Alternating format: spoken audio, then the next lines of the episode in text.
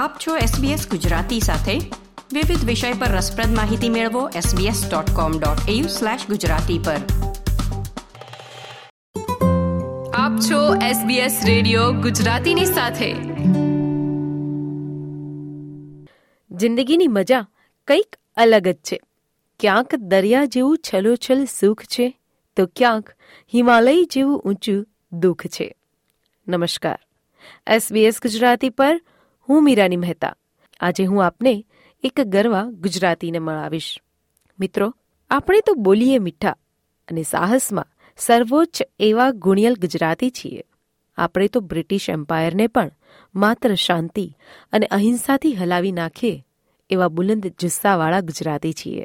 ત્યારે આપને આજે એક એવી વ્યક્તિને મળાવીશ કે જેઓ રાતી માટીના શહેરમાં જન્મી ઉછરી અને હવે હિમાલયની ટોચ પર પહોંચવાની તૈયારી કરી રહી છે. હું વાત કરી રહી છું ધર્મિષ્ઠાબેન પટેલની, કે જેમના ઘરની પરિસ્થિતિ સારી ન હોવા છતાં પણ પહેલા રસ્તો બનાવ્યો અને આજે એ જ રસ્તાના તેઓ રાહદારી બન્યા છે. ધર્મિષ્ઠાબેન હાલ મુંબઈમાં સ્થિત છે અને તેમનું સપનું છે કે તેઓ દરેક પહાડની ચોટી પરથી દુનિયાને નિહાળે, અને તેમાં માઉન્ટ એવરેસ્ટ અવ્વલ છે. ધર્મિષ્ઠાબેન પાસેથી આજે આપણે જાણીશું કે પહાડો પર ચડવા માટે કેવી કેવી તૈયારીઓ કરવી પડે છે. ધર્મિષ્ઠાબેન, સ્વાગત છે આપનું SBS ગુજરાતી પર. નમસ્કાર બિરાની, નમસ્કાર ઓસ્ટ્રેલિયાના શ્રોતાગણો, SBS ના શ્રોતાગણો, કેમ છો તમે બધા? ધર્મિષ્ઠાબેન, આપ પત્રકારમાંથી પર્વતારોહક બની ગયા છો. ખૂબ સાહસ જોઈએ જ્યારે કારકિર્દીની સફળતાની ટોચ પર પહોંચીને પછી પોતાના શોખને માણવાનો. આપના સપનાની શરૂઆત કેવી રીતે થઈ હતી? કોઈ પણ નવી શરૂઆત કરવીની ક્યારેય સરળ નથી હોતી. મારા માટે પણ એવું જ હતું કે પત્રકારત્વમાંથી પર્વતારોહણ બનવું એ ઇઝી નહોતું. પત્રકાર તરીકે મગજની એક્સરસાઇઝ હતી, મતલબ તમારી બ્રેઇન એક્સરસાઇઝ કરવાની હોય. અહીંયા તમારી બ્રેઇનની સાથે સાથે તમારી ફિઝિકલ એક્સરસાઇઝ પણ કરવાની હોય. હું બ્રેઇન એક્સરસાઇઝ કરવા માટે બહુ ટેવાયેલી છું. ફિઝિકલ એક્સરસાઇઝમાં બધાની જેમ થોડી આળસ આવે, બધું જ. એટલે એક વસ્તુ એ પણ હતી કે મારી આજે માઇનસ પોઈન્ટ છે મારો, કે મને જે એક્સરસાઇઝ કરવામાં કંટાળો આવે છે એને પણ પ્લસ બનાવું હતું. એટલે મને એવું હતું કે હું કંઈક નવું કરું, અને એટલા માટે કરવું હતું કે મને પર્વતો ખૂબ આકર્ષે. એટલે મને વોટર બોડી, એટલે દરિયા જેટલા આકર્ષે એના કરતાં વધારે પર્વતો ખૂબ આકર્ષે. ધર્મિષ્ઠાબેન, આપે હિમાલયન માઉન્ટેનિયરિંગ ઇન્સ્ટિટ્યૂટમાંથી બેઝિક માઉન્ટેનિયરિંગનો કોર્સ કર્યો છે. પહેલાં તો આ કોર્સમાં પ્રવેશ મેળવવો એટલે એક વર્ષની ઘોર તપસ્યા. આ ઇંતજારની પળો બાદ આપને આપના અભ્યાસમાં કેવા કેવા અનુભવો થયા હતા? માઉન્ટેનિયરિંગ કોર્સ એ કોઈ નાની માનો ખેલ નથી, એવું કહી શકો તમે. પહેલા તો એની પ્રોસેસ તમે અપ્લાય કરો ત્યારે મેડિકલ ફોર્મ ભરવાનું હોય. તમારું ફિટનેસ, એટલે તમારી બોડીનું પૂરું ચેકઅપ કરાવીને એક આખું ફોર્મ ફિલઅપ કરીને એમને મોકલવાનું હોય છે. ત્યારે તમને એડમિશન આપે. એને ચેક કર્યા પછી એ અમે કર્યું, અને એના પછી 8 દિવસ અમને થિયરી ભણાવવામાં આવે. એમાં મેપ રીડિંગ હોય, ક્લાઇમ્બિંગ હોય, રેપલિંગના નિયમો હોય, ઇક્વિપમેન્ટ વિશે હોય, માઉન્ટેનિયરિંગમાં જે ક્રેવાસ રેસ્ક્યુ લઈને કે બીજી કોઈ હોનારતને લઈને કે વેધરને લઈને પ્રિડિક્શન કેવી રીતે થતા હોય છે અને તમારે શું ધ્યાન રાખવાનું, એ બધી જ વસ્તુ એમાં થિયરી શીખવાડવામાં આવે. પછી અમને પંદમ ટ્રેક કરાવવામાં આવ્યો. 13 કિલો વજન સાથે 14 કિલોમીટરનો ટ્રેક હતો. એ કોઈ જ રોડ પર નહોતો. Ups and down and steep hill ચડવાનું, ઉતરવાનું, વાંકા ચૂકા રસ્તા. એ અમારે 13 કિલો વજન સાથે 14 કિલોમીટરનો ટ્રેક કરવાનો હતો. 17 દિવસ તમે હાઈ એલ્ટિટ્યુડ પર હોય, ત્યાં તમારી બોડી કોઈના, ઘણા બધા એવા લોકો હતા. 86ની બેચમાંથી 69 લોકોએ કમ્પ્લીટ કર્યું હતું, કારણ કે ઘણાને મેડિકલ ઇમરજન્સી આવી હતી, કોઈને બીપી લો થઈ ગયું હતું, કોઈને ઓક્સિજન લેવલ ઓછું થઈ ગયું હતું, કોઈને ઇન્જરી થઈ હતી. એ બહુ ડિફિકલ્ટ પડતું હોય છે કે કોઈને ખબર ન હોય તો કેવી રીતે ચાલુ. બતકની ચાલની જેમ બંને નોક બહારની તરફ કાઢવાના હોય છે. સમટાઈમ્સ તમે આમ અંદરની તરફ કરો તો એ તમારા જ પગ, તમારો એક પગ બીજા પગને ઇન્જર કરી શકે છે, ને એવું અમારી સાથે થયું હતું. તમારી પાસેથી ખાસ જાણવા માંગીશું કે પર્વત ચડતા હોવ ત્યારે કેવી કેવી તૈયારીઓ કરવી પડતી હોય છે, શું બાબતોનું ધ્યાન રાખવું પડતું હોય છે?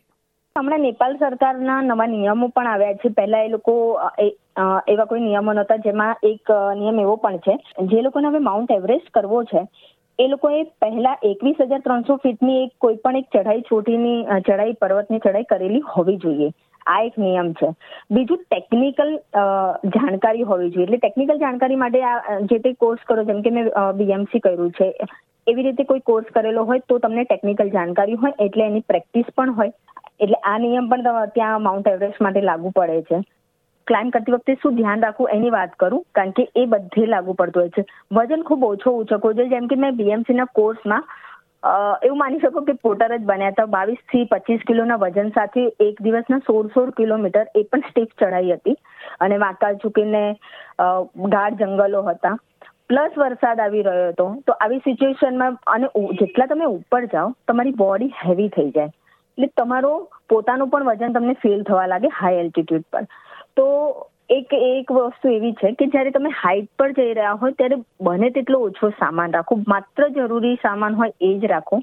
તમને એ ખબર હોવી જોઈએ કે તમે જે જગ્યાએ જઈ રહ્યા હોય એનું વેધર શું છે, એની ભૌગોલિક પરિસ્થિતિ શું છે, ત્યાં પહેલા જે લોકો ગયા છે એમની સાથે શું શું ઇન્સિડન્ટ થયા છે, જેથી તમે જાણી શકો કે એ માટી વિશે જાણી શકો, એ જગ્યા વિશે જાણી શકો. તમને ખબર હોવી જોઈએ કે આ કિલોમીટરથી લઈને આ કિલોમીટર સુધી ડેથ ઝોન છે, તમારે અહીંયાથી જતું રહેવાનું, અહીંયા ખૂબ એવલોન્ચ આવે છે, સ્નો હોય અને હાઈ એલ્ટિટ્યુડ હોય, જ્યાં સ્નો પર તમે ટ્રેક કરી રહ્યા છો, ક્લાઇમ્બ કરી રહ્યા છો, ત્યારે તમારે ખૂબ ધ્યાન રાખવું કે 11 વાગ્યા પહેલાંનો જે પીરિયડ છે ને એ ક્લાઇમ્બ માટે બેસ્ટ પીરિયડ માનવાય છે, કારણ કે 11 વાગ્યા પછી સનલાઇટ અને તડકો વધી જાય ને તો સ્નો પીગળવા માંડે, કોઈ પણ હોનારત થવાની શક્યતાઓ વધી જાય છે, વેધર ચેન્જ થઈ જતું હોય છે બપોર પછી.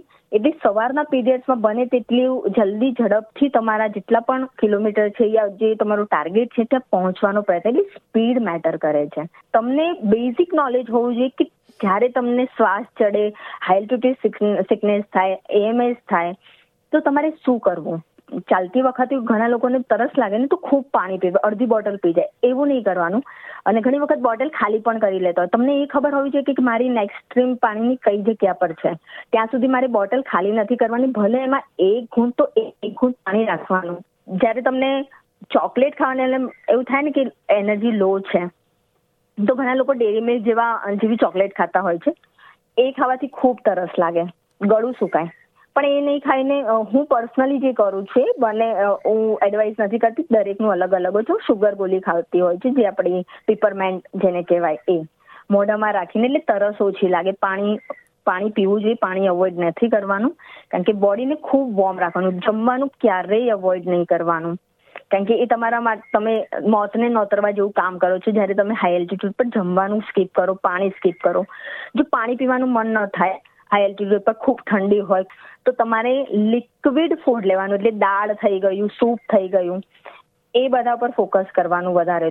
ધર્મિષ્ઠાબેન, ખૂબ જ સરળતાથી આપે કઈ કઈ બાબતોનું ધ્યાન રાખવું તેને ટાંકીને કહ્યું, પણ આપને આપના વિવિધ પ્રવાસો જેમ કે mount Renock, surpass trek, Kashmir great lakes trek, valley of flowers trek જેવા બીજા ઘણા ટ્રેક્સ આપે સર કર્યા છે.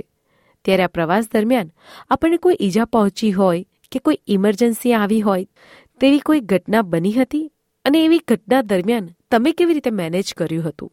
મારી એક ભૂલ એ હતી કે મેં નખ છે ને ચામડી સુધી કાપી નાખ્યા હતા હાથના, એટલે બહુ ડેપ્થમાં કાપ્યા, કારણ કે 1 મહિનો હતો ને, તો મને એમ કે નેલ કટર ઉપર લઈ જઈને શું કરું કે આ ધીરે ધીરે બી વધશે ને તો એટલા બધા નહીં વધી જાય, એમ માનીને મેં બહુ જ ડેપ્થમાં કાપી નાખ્યા હતા.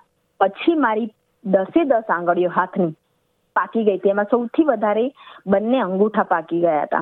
હવે જ્યારે તમે એક્સપિડિશન કરતા હોય ત્યારે તમારે રોપને નોટ બનાવી બહુ અગત્યની છે, એટલે ગાંઠ મારવામાં મને ખૂબ તકલીફ પડે, હાર્નેસ પહેરવામાં, હાર્નેસને ટાઈટ કરવામાં, એ બધામાં ખૂબ તકલીફ પડે. એટલે અમારે જેટલા ભાઈ ઇન્સ્ટ્રક્ટર હતા ને મારા જે કો ટ્રેકર હતા, એ બધાએ મને ખૂબ મદદ કરી, કારણ કે હું હાર્નેસ વગેરે પહેરી લઉં, નોટ વગેરે બાંધી લઉં, પછી એને ટાઈટ કરવાનું કામ એ લોકો કરતા હતા. ત્યાં સુધી કે મારી એક સમયે હાલત એવી હતી કે હું શૂઝની લેસ નહોતી બાંધી શકતી. આ બહુ સામાન્ય લાગતી વાત છે, પણ આ હાઈ એલ્ટિટ્યુડ પર ખૂબ પેઇન કરે. ઘણી વખત સ્નો બાઇટ થાય કે એવું કંઈ થતું હોય અને એ વધારે વધી જતું હોય તો આંગળીઓ કાપવા સુધીની પણ સિચ્યુએશન આવતી હોય છે. ખૂબ જ સરસ માહિતી ધર્મિષ્ઠાબેન આપે અમારી સાથે શેર કરી. મિત્રો, જિંદગી જાતે જ એક પ્રવાસ છે. આ પ્રવાસનું પહેલું સ્ટેશન જન્મ અને અંતિમ સ્ટેશન મૃત્યુ છે. તેના વચ્ચેનો જે સફર છે તે આપણે આનંદથી માણવાનો છે. ધર્મિષ્ઠાબેન, આપ અમારી સાથે જોડાયા તે બદલ ખૂબ ખૂબ આભાર.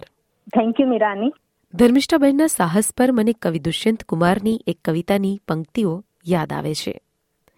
હો ગઈ હૈ પીર પર્વત સી અબ પિઘલની ચાહીએ, હો ગઈ હૈ પીર પર્વત સી અબ પિઘલની ચાહીએ, ઇસ હિમાલય સે કોઈ ગંગા નિકલની ચાહીએ. ન માત્ર ધર્મિષ્ઠાબેન પરંતુ દરેક સાહસિકોને પોતાની મંઝિલ મળે તે માટે ખૂબ ખૂબ શુભેચ્છાઓ. હાલ મને રજા આપો. નમસ્કાર. આપણો સમાજ, આપણી વાતો, SBS Gujarati. Like, share, comment કરો SBS ગુજરાતીને ફેસબુક પર ફોલો કરો.